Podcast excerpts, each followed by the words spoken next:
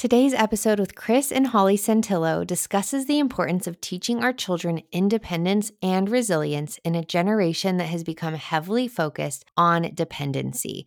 Many millennial parents are fearful of allowing their children to live independently because they worry about the disconnect in their relationship. Many individuals who are parents now want to do things differently than their parents. However, Chris and Holly discuss how independence actually creates a real connection between parent and child. They discuss the importance of allowing our children to explore, to make decisions on their own, to fail, and to learn from that failure, and so much more. Let's jump into today's conversation. Hey, friends! We were never promised that life would be easy. Sometimes it is hard and super crazy, but when we do life together, we find that it becomes a lot easier and much more fun. I believe in joyful life, in happy parenting, healthy marriages, long lasting friendships, and making perfect memories in imperfect homes. I love to dig deep and talk about the really raw things that people are not always comfortable discussing. And I'm also passionate about sharing practical tips that have helped me to help you navigate through life less stressfully and more purposefully. We will laugh together and struggle together. You will hear honest insights on strengthening your faith and your marriage, parenthood, how to's, and so much more so that you can live life and live it with joy. I am Lindsey Maestas. Welcome to the Living Easy podcast. Hello, everyone, and welcome back to the Living Easy podcast. My name is Lindsey Maestas, and I'm so honored to have you all here.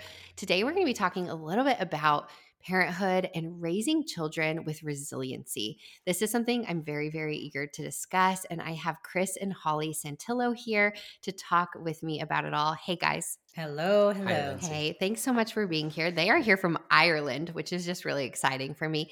I have a question. Is it really gloomy over there? Like, can it just get kind of dreary? Today, I would say it was a technical term spanking hot.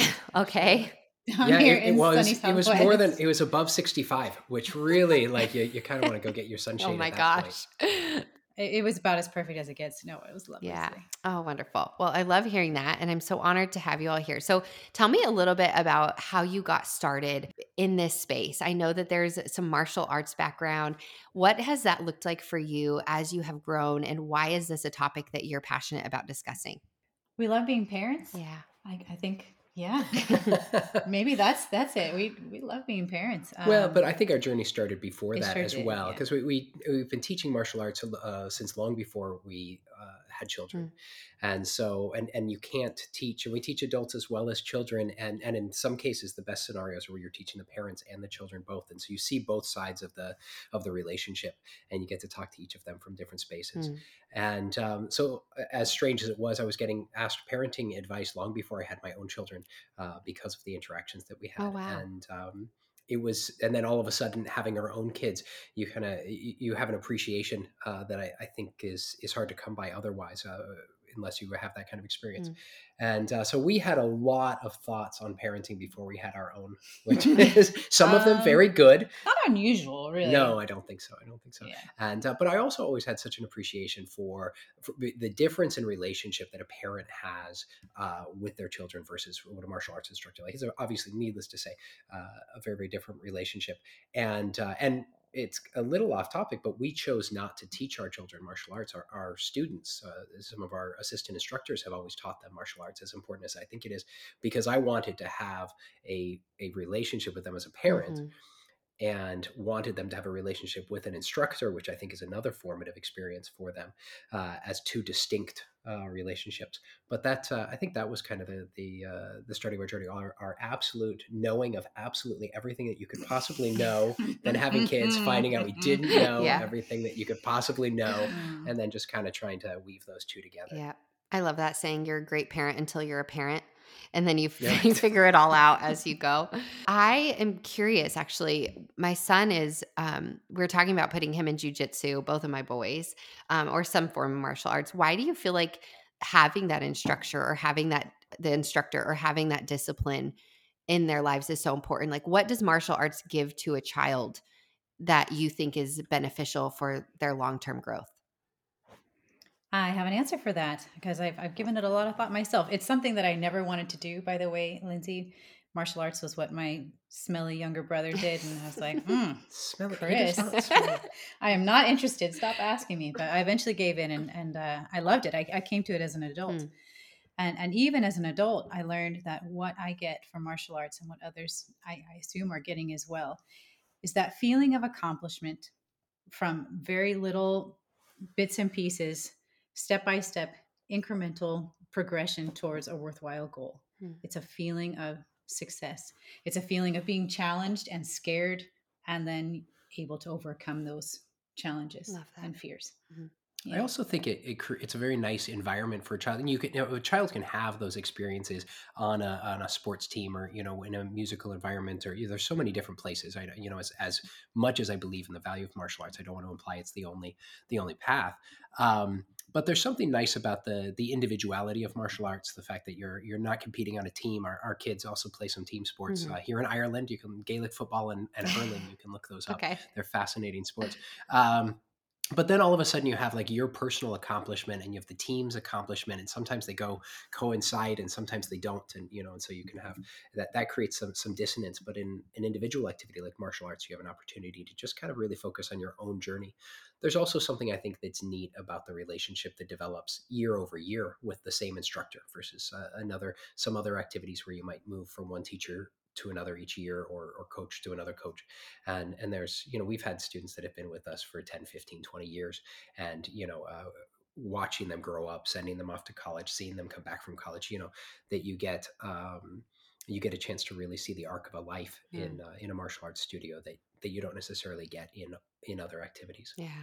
Would you say too that people get a chance to develop interpersonal relationships with martial arts because you have to be able to trust your partner well um, you have to be able to treat other people well in order to train safely. Hmm. I remember uh, I started as a teenager, and um, we went uh, on a trip one time to China, and um, as a as a school with our uh, with a bunch of our students, and I you know I was rooming with one of my fellow students, and he was he was as old enough to be my father, maybe a little bit more so, um, and I just remember reflecting on what an interesting experience it was to interact with all of these. Uh, that was kind of a, a, particular instance, but all of these different people who I never otherwise would have interacted with as a, as a 17 or 18 or 19 year old child. I was interacting with people in their you know 20s, 30s, 40s, 50s. Um, I think there was one student in their 60s at that point, and um, one guy was the 50% owner and president of a multi-state electronics store. Uh, you know, with a big house on the hill. Mm-hmm. I didn't know that until I'd known him for two years. Uh, you know, one woman was a mother of two, one of the children my age. You know, like I, I got a chance. You, you, get a chance to interact with people that you just never ever would, and you go into the dojo and and you take off all of your other titles and you take off all of your other responsibilities and you take off all of your other um, places you are you know things you are in life and you just put on this uniform and they're all of the uniforms are the same mm-hmm. and we get to interact with each other in ways and uh, in ways that i think uh, you don't see in a lot of other settings. And I think that was really formative and, and can be very powerful for a child. Yeah.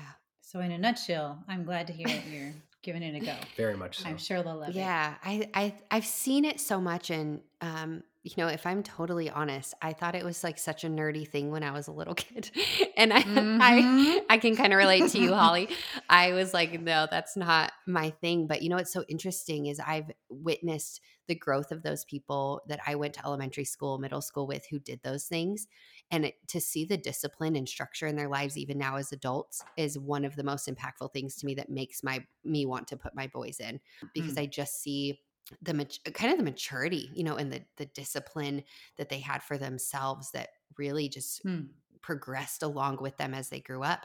And so i'm i really was excited when i saw your names come through to have this conversation because it's it's very impactful and to see how it's also impacted your lives in the way that you're ministering to other people and sharing truth with other people is so helpful. And I want to talk about that. So, your new book, Resilience Parenting Raising Resilient Children in an Era of Detachment and Dependence. Can you talk a little bit about this era of detachment and dependence? Why do you feel that we are in a generation that maybe is described as that? It's mm, Chris is giving me look like be careful. Oh no, we we're not careful on this. Podcast. We're not careful here. we're not careful here. We're honest here. So one of the oh, themes my. of one of the themes in the book is this idea of connection and independence. And uh, and then one of the things that I just want to say, uh, you know, from every mountaintop that I can that I can find as loudly as I can is that there is no trade-off between connection and independence and I, mm. I, I, feel sometimes like this is uh, that, that is believed by many people and I, I believe very strongly incorrectly that a person can be independent or, or they could be connected to the people around them but that they, they can't be both and I, I would argue if you look at the happiest most successful people that you know they are the people who can make their own decisions stand on their own two feet to do the, the things that they need to do to move powerfully through their lives but at the same time have wonderful and powerful connected relationships with their friends, their family, their community, and uh, and that's what we want for our children. Um, we, we, want it for ourselves too, I suspect. Mm-hmm. And um, but whether it's modern technology we can blame technology if we want we can blame social media like you know either we can blame um, uh, you know people working too many hours and and not spending enough time with their children you know there, there are a thousand root causes probably um, but what we observe around us is is many children who are not connected to their friends, their family, and to their community around them. Um, and I, I, say kids, but I, I, think that's true of a lot of adults as well.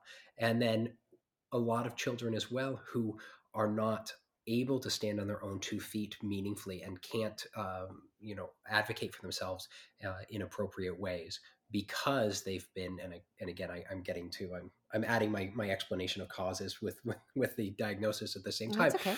I like it because they've been assisted so much by this this era of helicopter parenting and whatnot, where we're we're taking such good care of our children that they don't have to take care of themselves, mm-hmm. and then they go off into the world unable to do so because we've inadvertently handicapped them. It was always with the best of intentions, mm-hmm. you know, we wanted to help them, uh, but we we did so much for them that they never learned how to do for themselves. Mm-hmm. So, in playing devil's advocate a little bit, one thing I see on you know TikTok as you scroll through. One is this villainization of boomer parents, right? It is this disconnected, detached parenting where these children are feeling like my the grandparents don't want anything to do with my children they were never really around they were which granted most of them were working and but they're they kind of have this rhetoric of I'm suffering because of it. I need therapy because of it. And I always joke like my boys are going to need therapy because of me for something. You know, no matter how hard I try, they're going to go to therapy. yeah. They'll be in therapy. So, and I I see it, but I think that people are trying the millennials and even Gen Z, they're trying to switch this rhetoric to be parents who are maybe really close friends with their children. They're very supportive, they're very present, very available. But you're saying that this could be damaging to children as it eh, is that correct am i clarifying that this could actually be damaging in the amount of time that we're spending the amount of time maybe we're enabling our children right well that's that's the way human beings are right the pendulum swing mm. you know we say oh i my parents did this i'm never ever going to do that and we go you know do our very best to do the opposite mm-hmm.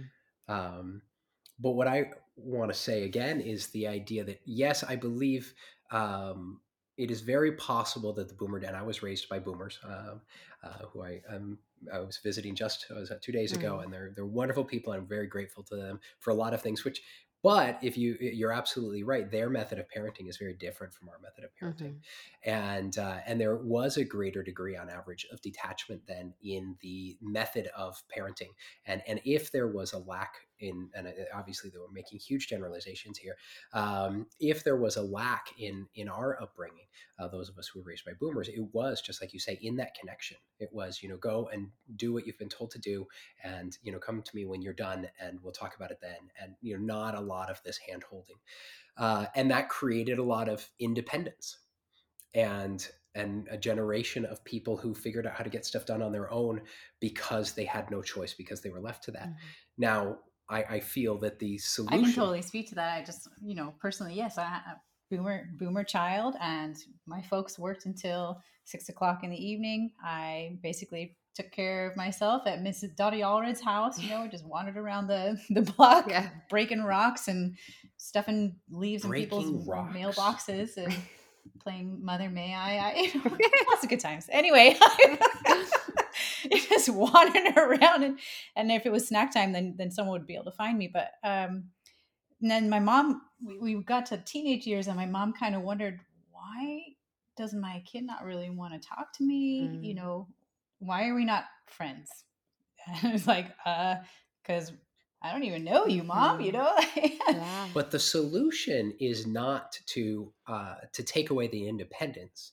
The solution is to add the a connection. Yeah. And I and I and I and I just again, this is my screaming from mountaintops. They are not mutually exclusive. So if we see a weakness, if we see a weakness in, in this case, the, the boomer parenting methodology of lots of independence, not enough connection, the solution is not to take away the independence. The solution is to add the connection.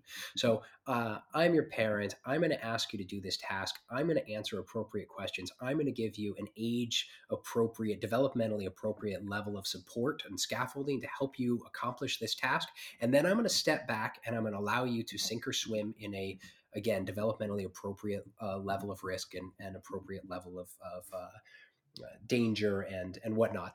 And I'm going to let you own that outcome. And so we have this, and then I'm going to talk to you afterwards. We're going to have a postmortem on the experience, and we're going to learn and we're going to grow. And I'm going to let you own this experience that you then get to use that to build your independence.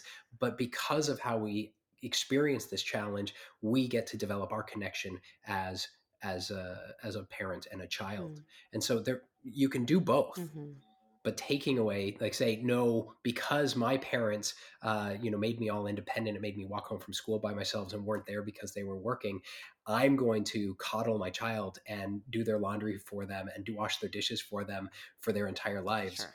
and never ask them and do their homework and rewrite their their assignments for them.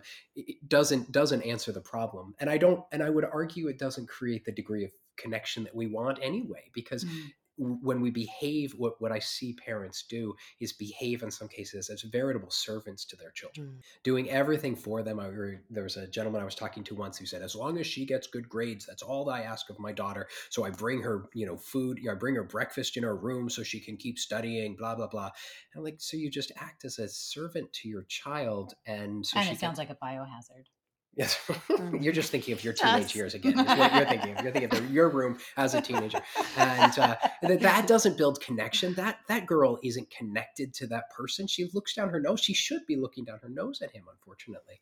So uh, I mm. think that there's ways of developing both of these things that we want for her. You know, that's something I consider a lot now as a mama of two boys. It's very important to me to raise men and to raise, you know, I see in this sphere, I'm very focused on marriage and relationships in my uh, ministry and my business. And I see so many women, you know, receiving, sending emails to me about feeling like they're parenting their husband. And then these men sometimes are expecting that. And it's been really interesting because I use, I mean, honestly, I use TikTok as a research tool. It's been very fascinating to me. And I see some of these dynamics playing out. And one of them I recently saw was a mama who was joking about how her son really can't do anything without them. And he's 16 mm. and he was calling his sister, and I'm not trying to call anyone out here because teach his own, but he was calling his sister and to ask what he got on his Subway sandwich. And so she had to walk him through every single thing. And I immediately envisioned this reliance upon his wife in five to 10 years sure. and what that would look like and this burden it would place on her to not have a man. And I'm very thankful to have a man who is probably a better housewife than I am. Like he's just king of dishes and laundry and he just really really is very helpful and a partner in my home. And I I desire to raise my boys in the same way where they are a spouse rather than a child to their spouse. Mm. Um, and so I want to talk about this a little bit. What are some practical ways that we as parents can help our children to be resilient and to be independent? Okay. Well, you're going to take us probably to the three pillars then, okay. I'd say. In the book, we discuss learning and we discuss integrity and service. And those are three three lenses at which to, to kind of hone what should we focus on as parents. Um, now, right off the bat, your question made me made me think specifically about service because you're talking about chores and in the home, and that's one great way to teach kids about service. Mm-hmm. You know, right there, you've already hit talked about it yourself. Um, but you can also be learning how to serve uh, outside of your family as well. And that makes you not just a great spouse, but a great member of community, of society. Sure. And teaching service to kids can be really easy, Lindsey. It doesn't have to be anything enormous, right? In fact, if, mm-hmm. if we present service as something that you do when when you've graduated and, or you go off and work for Greenpeace you, and you don't really touch on it until then, I think you're you're out of luck, right? You need to teach them that service is as simple as writing a letter to grandma, or even more simple, it's smiling to somebody who seems like they're having a tough day, or giving them a hug. You know, so in the book we break down service into four different categories. It's labor, it's teaching, acts of justice, and I'm forgetting one, Chris. Gifts. Gifts. And and we teach not only that they're you use these four four ways to kind of help kids reach for how they can be of service to other people, give them those definitions, right? But also talk about the scale. It can be small. The very smallest gift is still practicing service. And then from a practical standpoint, you know, what this looks like is is finding all of the things that happen in the household that need to happen. You know, at the risk of you know over dramatizing, you know, make a list of you know what do eighteen year olds uh, when they when they go out into the world need to be able to do, and figure out like mm. what is our trajectory. Well, like my child needs to be able to feed himself. He needs to be balance his checkbook. He needs to be able to, uh, you know, uh, negotiate a lease on a on an apartment. He needs to be able to you know get into college. Um, sorry for all the he's. We only we have three boys. Yeah. So. oh, you have boys too. Hey, I relate. Yeah.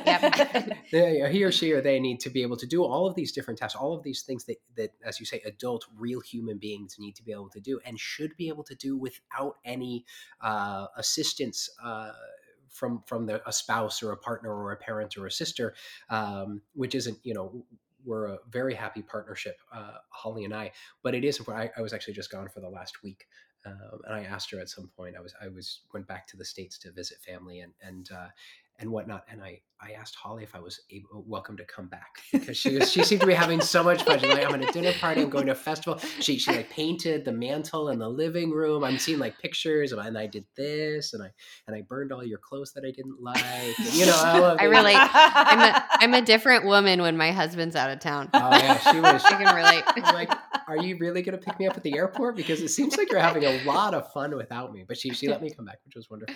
That's good. And uh, you know, but it's important. You know, she was having a good time. I was having a good time, and and in order to have a healthy relationship, you need to be able to have that where that that you can do your thing and they can do their thing and then you can come together and do your thing together and that all of those are, are good positive experiences and that's just what you described about having a this uh, child that this I'm sorry this man child that needs to be parented by his wife mm-hmm. is uh, is is very much what we want to avoid. A thought came mm-hmm. from what you're saying there, Chris.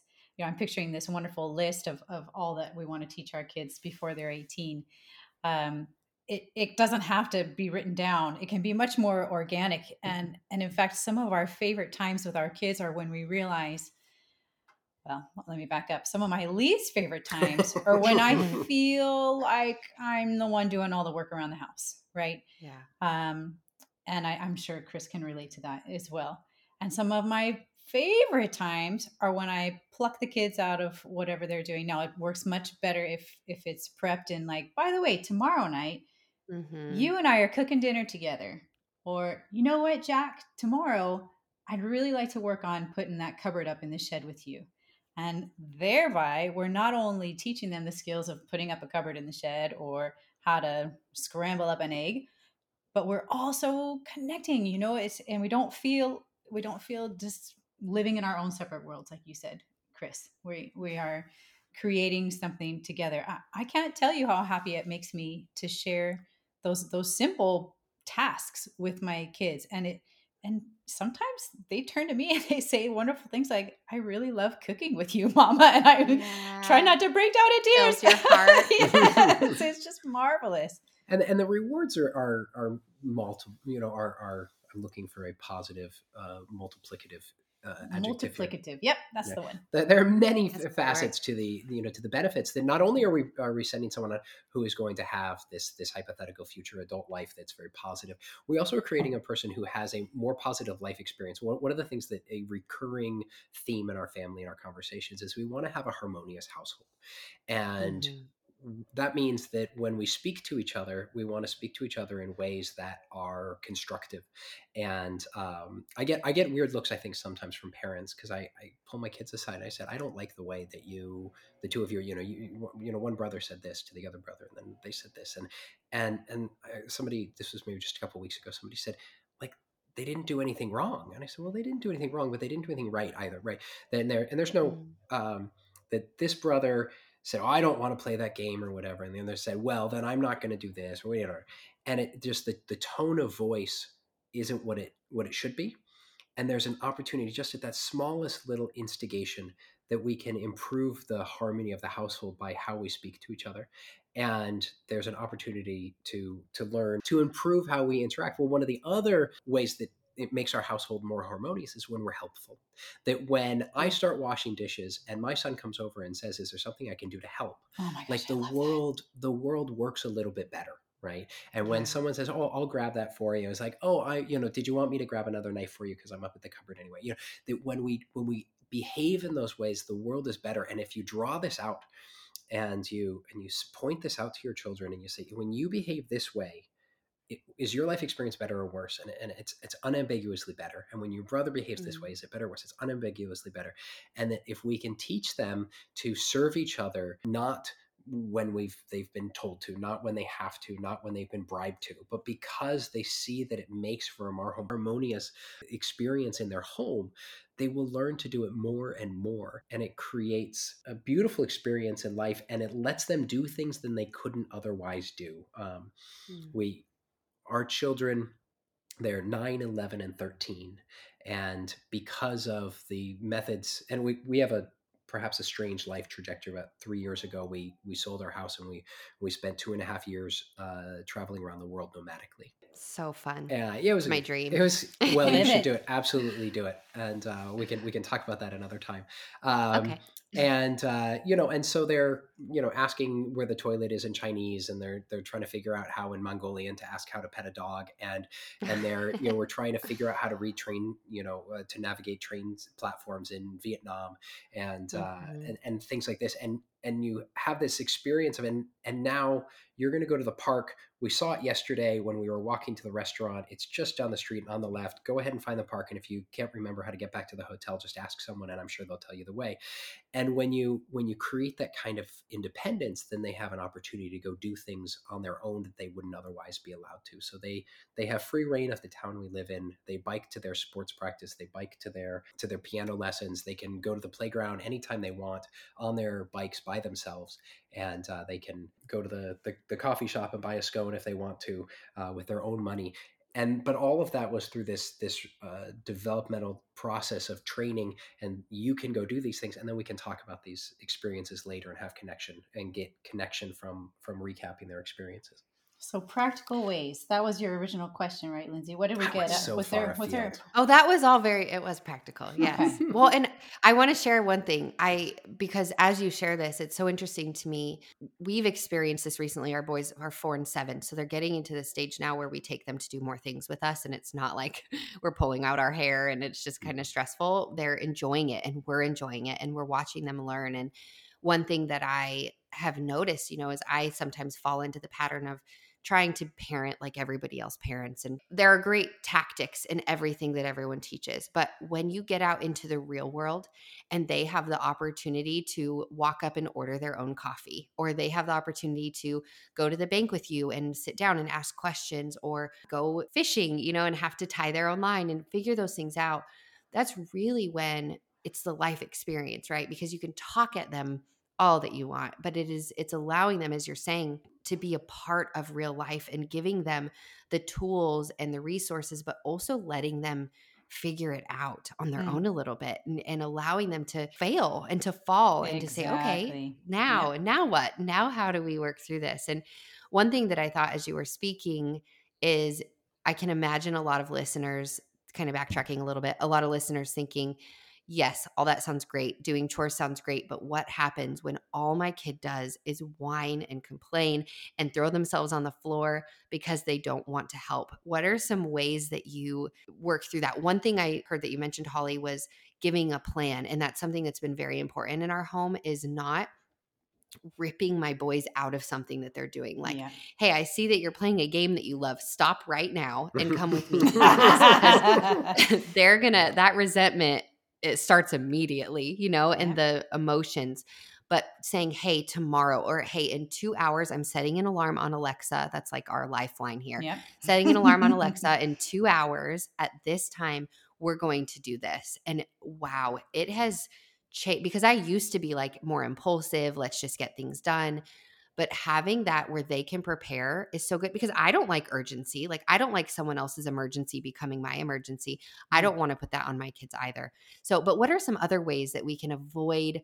Not necessarily avoid the complaining because it's bound to happen, but maybe work through some of the complaining and the whining.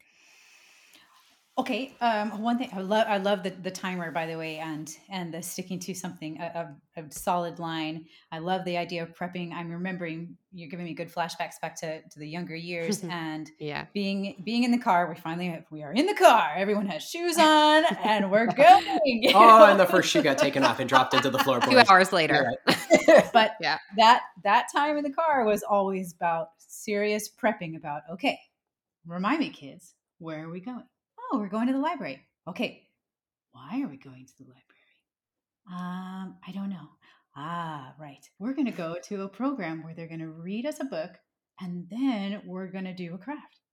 Okay.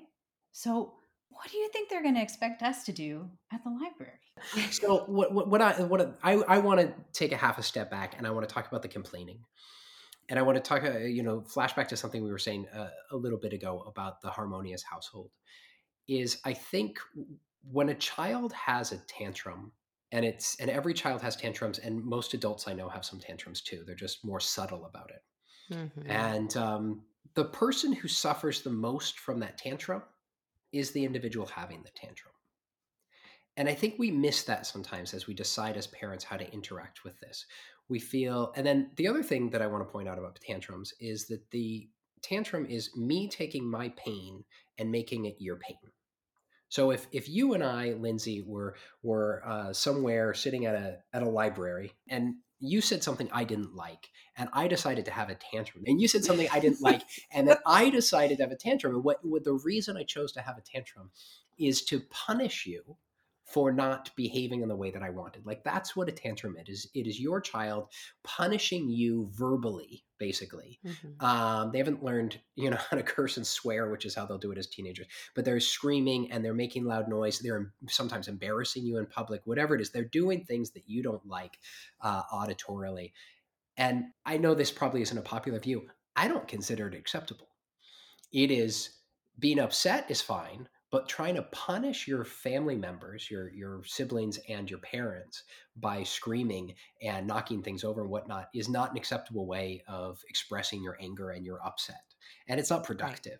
Right. and so they're against the rules in our household. Tantrums are not allowed. You can be upset you can have emotions you should have emotions but expressing them in that way is not acceptable and uh, and is a punishable offense. So that would be one practical way of, of dealing with the complaints. You know, that's that's no lie. That's how the Santillos deal. With it. Complaints are mm-hmm. not acceptable. They should be addressed. They can be considered. But I, am sorry, I, I phrase that absolutely tantrums. Tantrums. tantrums. Complaints are fine and can be addressed and discussed. But again, our goal is a harmonious household. And it, when again, and your kids being four and seven, we're getting into this this age of reason. We're getting in age wise to mm-hmm. a point mm-hmm. where we can start having much more uh, intellectual conversations. Let's think about it. If you never help with and the dishes ever and dad always does the dishes. How much time is dad going to have to play games with you after dinner? Well he's not going to have as much time. But if we all work on the dishes together then we're going to have another half hour we can go play a board game before bed. Hmm. there's harmony created and there's ease and there's convenience. If mom is spending all of her life slaving after you then and i point out to him all the time who's in a good mood? Mom's not in a good mood when she's slaving after her children. And do you want mama to be in a good mood or a bad mood? Yeah. Mm-hmm.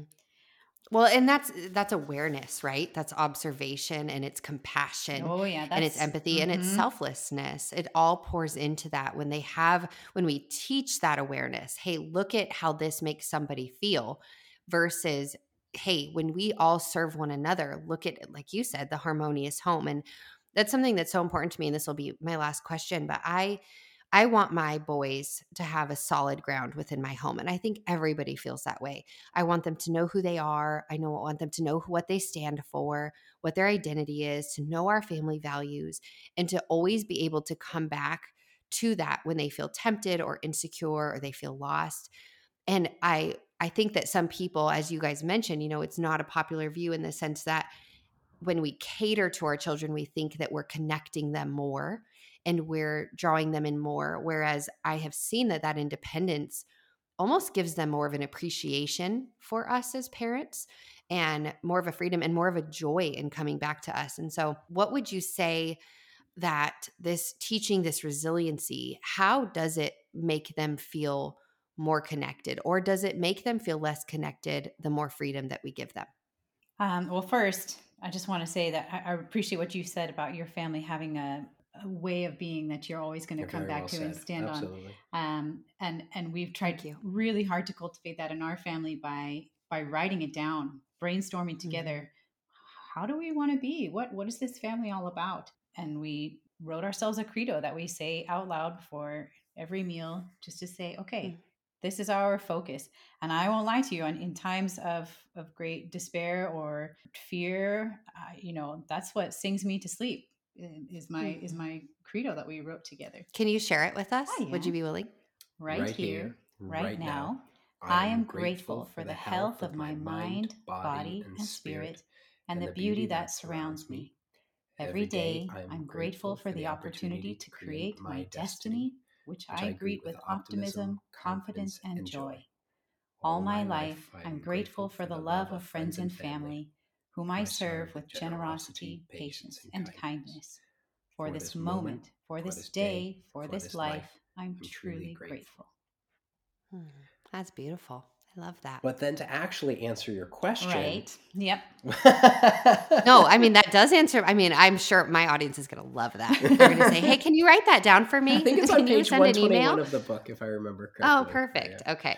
But um, so what was your question again? How do we create resilience? Oh, no, what? Yes, and does it make you feel less connected? No, does it make your not. children feel less? Connected? And connected? this goes back to the the mountaintop: is that independence and connection are developed together and in tandem. We can only really be connected to another person when we both have a high degree of independence. Otherwise, our connection is shallow and um, debilitating. Debilitating. It's what you talked about with the, the the spouse who can't stand on their own two feet and requires. That's not a healthy relationship. That's you know that's a, whether it's you know someone assisting someone else. Whether and those are those are relationships that exist but that's not what we want to have with our with our spouse as we're talking about our grown children. It's not what we want to have with our with our children that the more independent they are the stronger our connection as two vibrant human beings can be. And i want to mm. be be good about our terms here. Resilience and independence aren't the same thing. Resilience is being strong adaptable and able to recover. And in our opinion you can't be resilient without being a person who is connected to other human beings. Hmm. Independence and connection together form a resiliency. I love that. Well, thank you both so much. I really enjoyed this conversation. I appreciate your I think just humanness. Like you guys are just you're honest and you're fun, oh, and thank you. I Likewise. I appreciate it very much. Thank you, and I um, I'm really excited to read your book and to dig more into it. And that's something you know. My husband and I were just talking last night about the importance of hearing from other people and allowing people who have gone before us to teach us and that's what i why i love what i do because i feel like i'm always learning and taking in information and just have the opportunity to practice certain things in my home that really i mean so many things that i've learned from conversations like this one have truly transformed my relationship with my children. And mm. that's what I just want to challenge the listeners to. You know, we can very easily listen to this on a walk or while we're doing the dishes and then move on with our day to day lives. But nothing changes if nothing changes is my motto. and if we don't actually take mm. action to implement the things that we're learning and to try to create a foundation within our home and try to allow our, our children to have some freedom even in the chaotic world that we live in, because they're going to be adults in the chaotic world that we live in. And so, what does it look like for us to prepare them well? And so, um, everyone, check out Resilience Parenting Raising Resilient Children in an Era of Detachment and Dependence with Chris and Holly Santillo. Can you tell us where they can find you on social media? Um, the best places to keep up with you? Of course. Our website is resilienceparenting.info, and, uh, and they can find us on all the various and sundry uh, Insta, face, grams. Wonderful.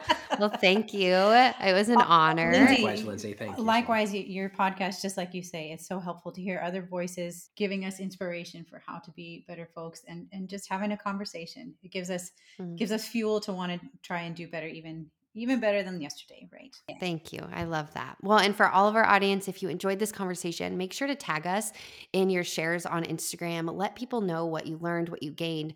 Every friend or family member is helped when we are willing to share this information with them because they may not have access to these resources or they may not be following anybody who cares about the intentionality of parenthood. So make sure to share it with the people that you love, the people in your life, to help them to be better parents. Um, we love hearing from you. So always feel free to take a screenshot, share, or send via text. And if you haven't already, we would love if you would give a rating and review on iTunes. I love your feedback and hearing back from you. But as always, I've enjoyed being with you all today, and I will see you next Monday. Love you guys. Bye.